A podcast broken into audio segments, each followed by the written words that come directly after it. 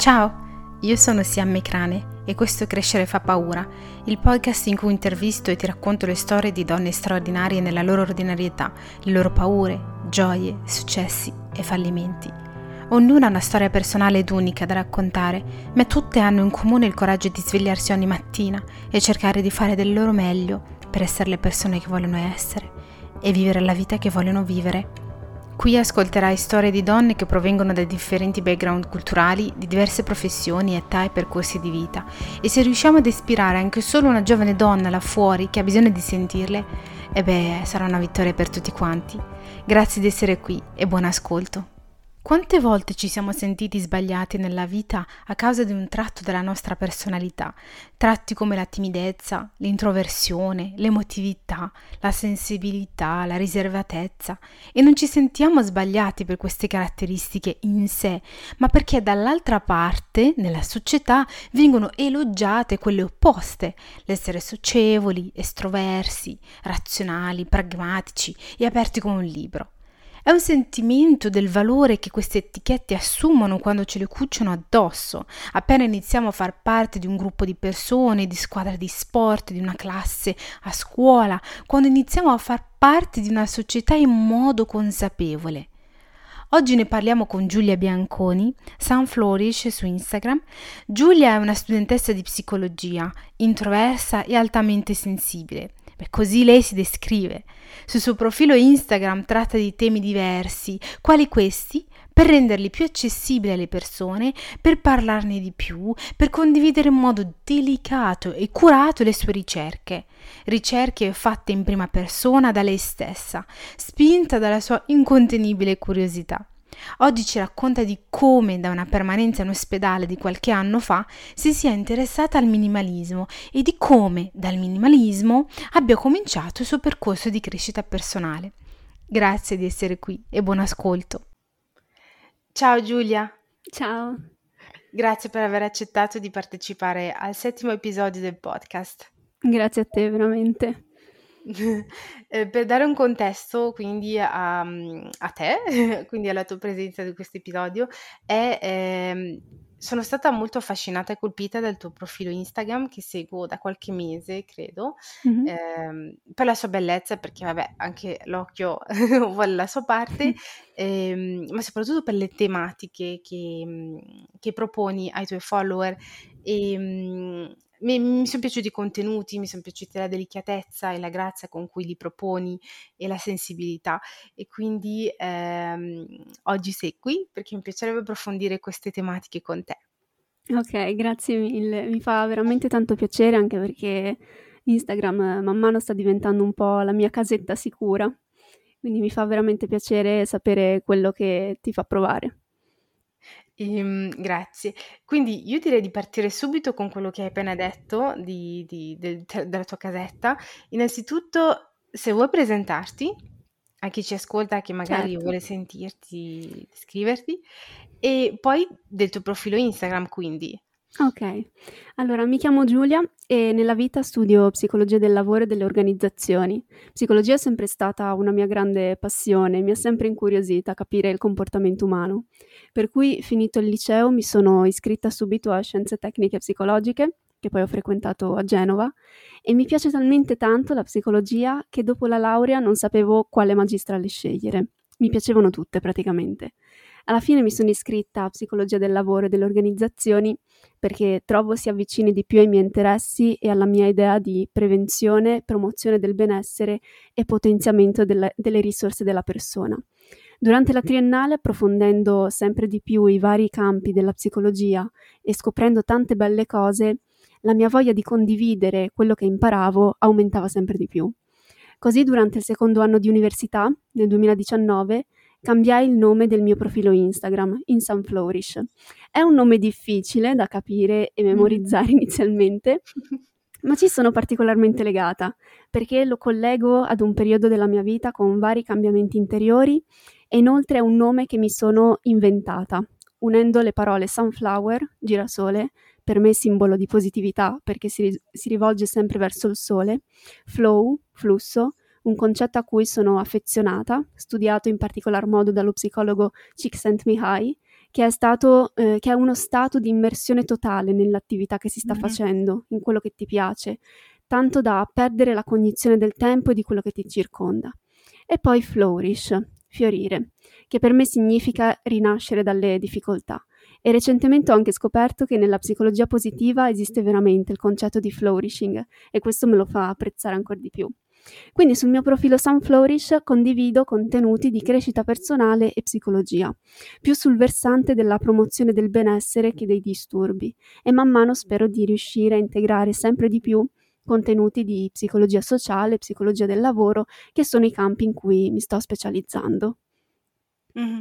Bellissimo il tuo nome, tra l'altro mi sono chiesta spesso cosa volesse dire, perché avevo l'impressione quindi che non fosse qualcosa, un nome diciamo esistente, ecco. Mi dicevo chissà cosa vuol dire. Poi ho visto una delle tue storie, delle stories Instagram, in cui avevi notato che esisteva effettivamente, mi sembra in un articolo che hai scritto per qualche rivista, e niente, mi stavo chiedendo, curiosità soddisfatta. E quindi tu, quando hai aperto il profilo Instagram, è stata una cosa che è andata di pari passo con la tua crescita personale, ma quando è che hai scoperto la crescita personale? Da cosa è nata questo tuo interesse per la crescita personale e poi la psicologia? Allora, è difficile dire quando tutto ebbe inizio in maniera precisa. Molto probabilmente è stato un processo di cui man mano ho preso consapevolezza, anche perché non conoscevo il mondo della crescita personale, quindi è stata una scoperta graduale. Durante il periodo delle medie c'è stato un lutto molto pesante al quale è seguito un disturbo alimentare, e le conseguenze me le sono portate dietro per tanti anni, e anzi me le porto tuttora con alti e bassi, però c'è stato un evento che ha fatto traboccare l'acqua dal vaso, che mi ha proprio attivata interiormente a fare proprio un cambiamento. A giugno 2019 ho dovuto fare un'operazione al naso, a seguito della quale sono dovuta stare 3 giorni in ospedale, che non sono niente, 3 giorni, sono veramente pochi, ma grazie a quelle giornate passate ferma al letto per il mal di testa, gli aghi nel braccio di cui avevo il terrore, ho avuto modo di riflettere su me stessa, su quello che mi circondava. Alla fine l'unica cosa che potevo fare era ascoltare i miei pensieri. In quei giorni avevo capito che bastava veramente poco per essere felice. I piccoli gesti delle persone, un cioccolatino regalato, il sole che entra dalla finestra, la gentilezza, un sorriso sincero. Non le cose che accumuliamo perché vanno di moda o per riempire anche inconsapevolmente vuoti interiori. Le persone che sono venute a trovarmi in quei giorni, anche solo per 5 minuti, mi hanno regalato una gioia immensa. E dopo quell'esperienza in ospedale decisi di approfondire il concetto di minimalismo, perché l'avevo già incontrato in precedenza, ma ero una persona totalmente diversa, e il minimalismo si rivelò quella chiave di svolta grazie al quale ho iniziato a conoscermi. Mm-hmm. Quindi il minimalismo è stato... quello che per te significava il minimalismo, perché poi penso che, io non sono esperta, ma penso che ognuno la veda un po', è qualcosa di nuovo, diciamo, e quindi ci sono ancora varie scuole di pensiero, ognuno lo capisce e lo applica nella sua vita come crede, insomma. Però il modo in cui tu l'hai capito ha fatto scattare qualcosa in te e ti ha portato quindi a voler scoprirti in qualche modo. Esatto, perché avevo già incontrato questo concetto di minimalismo nel 2017, ma ero una persona totalmente diversa, e l'idea, che poi successivamente ho capito essere errata, di possedere meno oggetti possibili era l'ultimo dei miei interessi. Quindi approfondii questo concetto, questo stile di vita con documentari, video di americani su YouTube, articoli online, e in Italia ancora non si conosceva questa cosa, ma più mi informavo più capivo che era quello che avevo provato in ospedale. Quindi volevo allontanarmi dal consumismo, staccarmi dagli oggetti e più che altro dall'apparenza, per concentrarmi più su me stessa, conoscermi e capirmi. Dico sempre che il minimalismo è prima di tutto un lavoro interiore, che poi si rispecchia automaticamente all'esterno, perché osservando gli oggetti che possiedi inizi a mettere in discussione chi sei e come ti definisci. Spesso durante l'infanzia e l'adolescenza ci identifichiamo con le stesse parole con cui ci descrivono gli altri. Ad esempio, è una persona socievole, è timido, è asociale o è strano, eccetera, eccetera.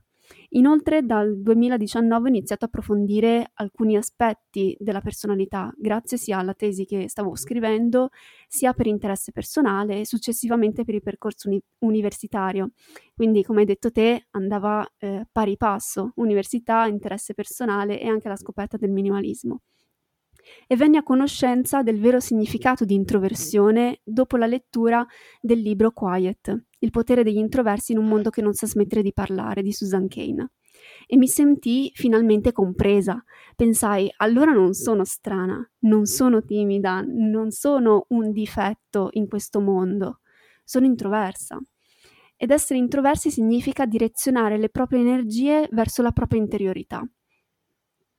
Se pensiamo a delle persone come delle pile, delle batterie, la persona introversa si scarica, si stanca più velocemente passando tanto tempo con un gruppo di persone e per potersi ricaricare avrà bisogno di tempo in solitudine e tranquillità, mentre la persona estroversa si scarica stando da sola, magari sul divano a guardare serie TV e si ricarica incontrando e conoscendo nuove persone.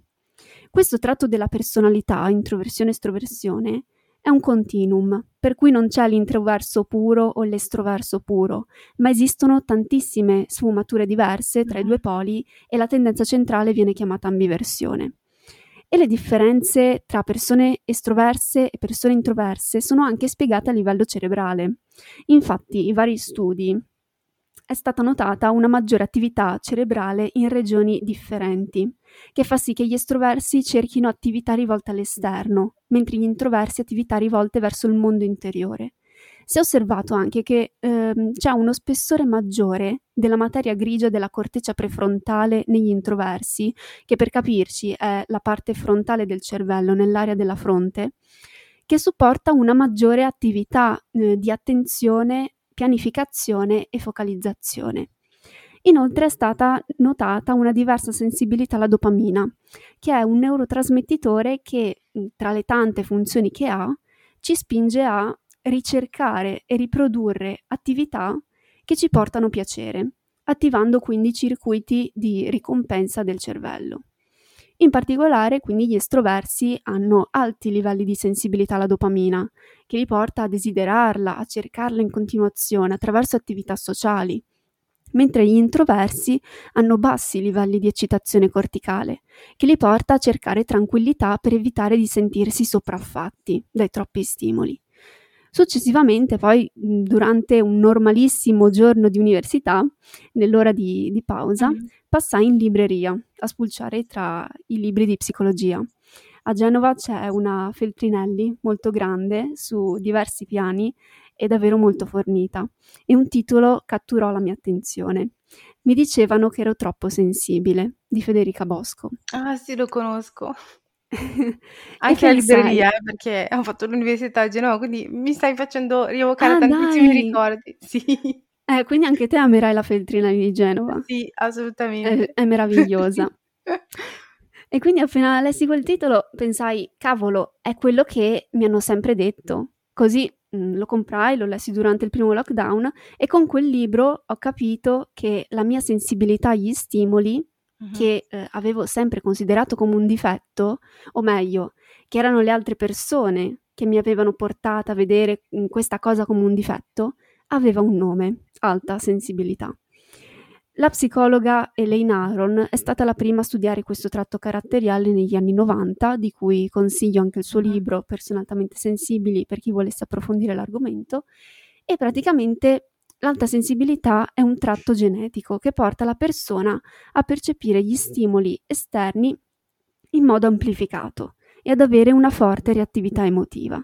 Ad esempio, è una persona che ama passare il tempo con uno o pochi amici, nota la comunicazione non verbale che ad altri sfugge, gli danno fastidio stimoli esterni particolarmente forti che possono essere rumori come la musica alta, le luci come i flash che spesso si vedono in TV, odori. È una persona molto empatica, con una ricca vita interiore e che vive gli eventi con una maggiore intensità, E il fatto di aver dato finalmente un nome a quello che sentivo mi ha aiutata tantissimo ad accettare chi sono.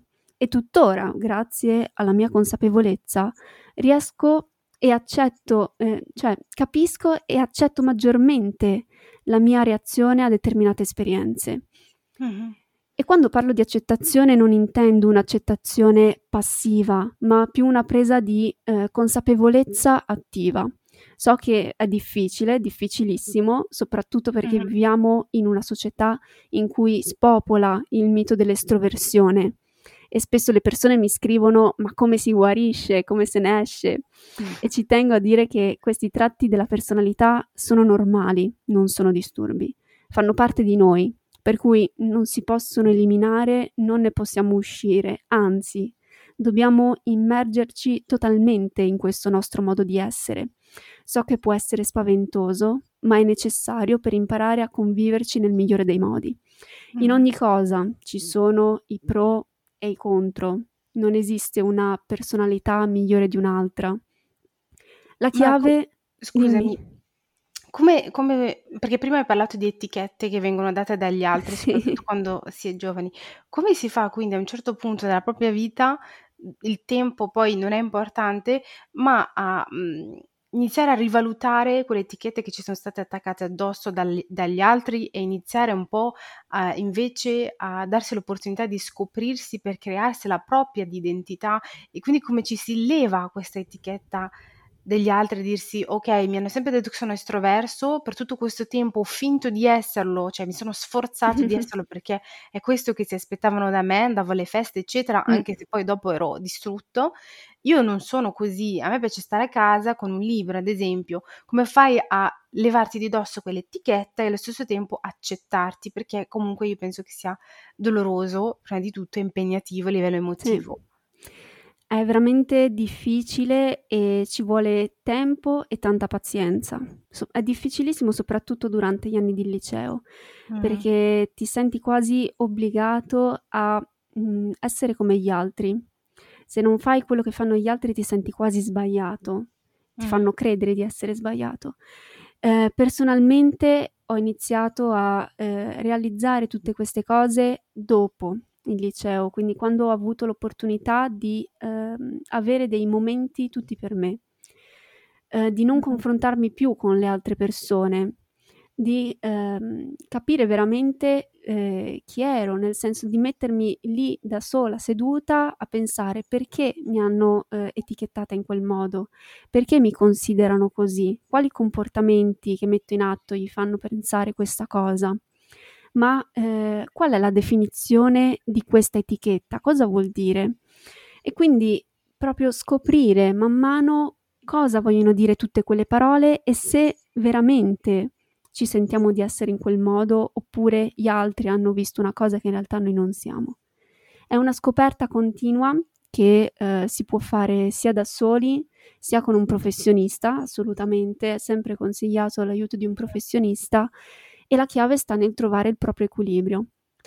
Non esiste la personalità perfetta. Ognuno va bene così com'è. E quindi secondo te, per attivare, per comunque andare avanti in questo percorso, in questo processo di scoperta e di accettazione, è necessario prendersi del tempo da soli? E non lo so, tu hai parlato di andare da un professionista, è assolutamente consigliato, e soprattutto in quegli anni in cui veramente tutto ci può destabilizzare, ma per esempio ci possono essere degli strumenti casalinghi, tra virgolette, che possono aiutarci insomma, ad approfondire certi tratti personali. Non lo so, a me viene da pensare al journaling, una pratica che può aiutare. Mm-hmm. Sì, il journaling sicuramente, scrivere tutti i propri pensieri, come ci si sente, aiuta veramente a fare un viaggio interiore e ci aiuta anche a comprenderci maggiormente, perché scrivere proprio su carta, l'atto di scrivere e poi di leggere successivamente tutto quello che abbiamo buttato fuori, ci aiuta a guardare le cose da un'altra prospettiva, ci aiuta a vedere cose che prima non riuscivamo a vedere. E poi internet è una fonte inesauribile. Scrivi un termine e scopri un mondo. Io consiglio sempre di partire da internet, di navigare, di perché mi chiamano timido? Cerco la parola timido, cosa significa, quali comportamenti è collegato, ci sono dei libri che parlano di questa cosa, ci sono tantissimi video su YouTube. Io consiglio sempre di seguire la propria curiosità per conoscersi. Mm-hmm. Hai ragione, essere diciamo anche proattivi in questa scoperta, esatto, invece di semplicemente reagire a quello che ci accade. E parlando di reagire, per tornare al discorso dell'alta sensibilità, è qualcosa di cui si parla penso da poco si parla da poco, sì, nel panorama italiano, ma poi tu mi hai detto, io non lo sapevo, che è qualcosa di cui si parla dagli anni 90, giusto? Esatto. È veramente pochissimo tempo per parlare di una cosa così. Non è tantissimo tempo, diciamo che in Italia ovviamente è arrivato tardi, però comunque le ricerche si fanno da un po' di tempo, soprattutto in America. Adesso in Italia diciamo che non mi piace utilizzare questa parola, però è un concetto diventato di moda, ma nel senso buono del termine, e io dico meno male, finalmente, meno male che se ne parla, perché se avessi conosciuto questa caratteristica durante gli anni del liceo, mentre ero adolescente, avrei vissuto quegli anni con una tranquillità pazzesca, cosa che ovviamente non è avvenuta, e io dico meno male che se ne parla, soprattutto sui social, che è pieno di adolescenti che si stanno conoscendo, che stanno conoscendo se stessi, che si stanno formando un'identità. Non è sempre una cosa cattiva darsi delle etichette, perché darsi etichette significa anche conoscersi, comprendersi meglio. Quindi io sono contenta che adesso se ne parli di più. Mm-hmm. Anche in Francia se ne parla tantissimo, soprattutto legato al lavoro. Si dice che insomma, gli impiegati per sensibili si comincia a dire che sono una risorsa importantissima. Oh, finalmente! Eccetera. Sì, è di moda diciamo in questo momento parlarne, soprattutto negli ultimi mesi ho notato. E tra l'altro io sono una di quelle persone ipersensibili, ma non lo sapevo, io fino a qualche mese fa non lo sapevo per niente, e come dici tu non saperlo mi ha portato a giudicarmi male e a sentirmi sbagliata per tantissimo tempo, del tipo sei melodrammatica e se piangi perché il tiramisù è buono, mamma mia che esagerata. Sì. Ma anche a livello emotivo, nel senso delle volte insomma le emozioni che sentiamo le sentiamo a 200% a livello di intensità, e anch'io sono felicissima che si cominci a parlarne. Bisogna trovare un buon equilibrio di parlarne, perché comunque sì, se ne parla in maniera positiva, ma ci sono, diciamo, come tutto ci sono anche delle ombre. Certo, e soprattutto bisogna stare attenti alle fonti, perché spesso si confonde ipersensibilità per alta sensibilità, e nel caso si dovessero trovare degli articoli online scritti in italiano con la parola ipersensibilità, non si tratta di alta sensibilità. Quindi qual è la differenza? Ipersensibilità è più una difficoltà emotiva che bisogna imparare a gestire grazie a un professionista che magari sorge da traumi passati o esperienze passate, quindi bisogna imparare a gestire. L'alta sensibilità è proprio un tratto genetico, ci nasci e si sviluppa poi grazie alle esperienze che fai durante il corso della vita. E una domanda: certi tratti della personalità, vabbè che parliamo sempre più spesso adesso di introversione, che non è più un punto debole una persona, e diciamo io ho l'impressione che soprattutto sempre nel mondo del lavoro che le persone introverse vengono prese coi guanti, vengono trattate in maniera speciale, o comunque c'è sempre questa intenzione, può essere anche inconsapevolmente. Ma come fai tu, persona introversa nel mondo del lavoro, perché mi hai detto che ti interessi anche quello che sono le organizzazioni, nel mondo del lavoro ma non solo, organizzazione in generale, una persona introversa come fai a non farla sentire che appunto la stai trattando un po' coi guanti, come fai a non farle sentire che non è un handicap quello, che non è una persona rara, tra virgolette, mm-hmm. solo perché si celebra di più l'estroverso? Allora, viviamo in una società che è sempre, hanno sempre lodato il successo. E come si ottiene il successo? Essendo dei leader super carismatici, duri, mai mostrare le emozioni. E adesso finalmente si sta conoscendo l'introversione, si stanno capendo le differenze e le risorse di ciascun tipo di personalità. Nel mondo del lavoro, per le persone introverse è importante far notare le proprie risorse, i propri punti forti. Le persone introverse sanno essere dei grandi leader proprio perché riescono a entrare in empatia con le altre persone molto più facilmente, riescono anche a intrattenere discorsi molto profondi che in alcuni lavori sono anche importanti, hanno una grande capacità di ascolto, per cui molti ruoli, se ricoperti da introversi, possono proprio spiccare. A me piace pensare che tutto questo, l'introversione, l'alta sensibilità, faccia parte di quello che chiamo la dimensione vulnerabile, perché una volta che tu realizzi che sei introverso o che sei altamente sensibile e lo accetti, e non è facile, è come se accettassi ogni volta che accettiamo una parte di noi che facciamo fatica ad accettare, perché non è, diciamo, accolta facilmente dalla società o dalle opinioni altrui, stiamo accettando una vulnerabilità. Avresti qualche risorsa, qualche libro, qualche documentario da consigliare a chi ci ascolta per approfondire queste tematiche, un podcast, non so? Allora, podcast non ne ho ancora trovati, però allora libri, sicuramente quelli che ho già citato, quindi quello di Susan Cain, Quiet, che è un bel mix tra esperienze personali e studi scientifici. Sempre sull'introversione è carino anche Introversi e Felici, adesso non mi ricordo l'autore, ma comunque si trovano anche tra le mie storie in evidenza, sono tutti salvati. Documentari non ne ho visti. Per quanto riguarda l'alta sensibilità, sicuramente il sito di Elaine Aron, personealtamentesensibili.it, è la stessa versione anche in inglese, e i suoi libri, che ha scritto sia Personalmente Sensibili sia uno sui bambini. E poi, per chi volesse prenderla più leggera, quello di Federica Bosco, mi dicevano che ero troppo sensibile. Queste sono le fonti principali a cui tengo maggiormente, ecco. Grazie. Per concludere, ci sono due domande di rito che tutte le ospiti sentono e a cui devono rispondere. E la prima è se c'è qualche cosa che avresti voluto sapere prima, una lezione, qualcosa che ti avrebbe aiutata in passato, un consiglio che adesso ti daresti alla vecchia te. E la seconda domanda è se per te crescere fa paura, e se sì, perché?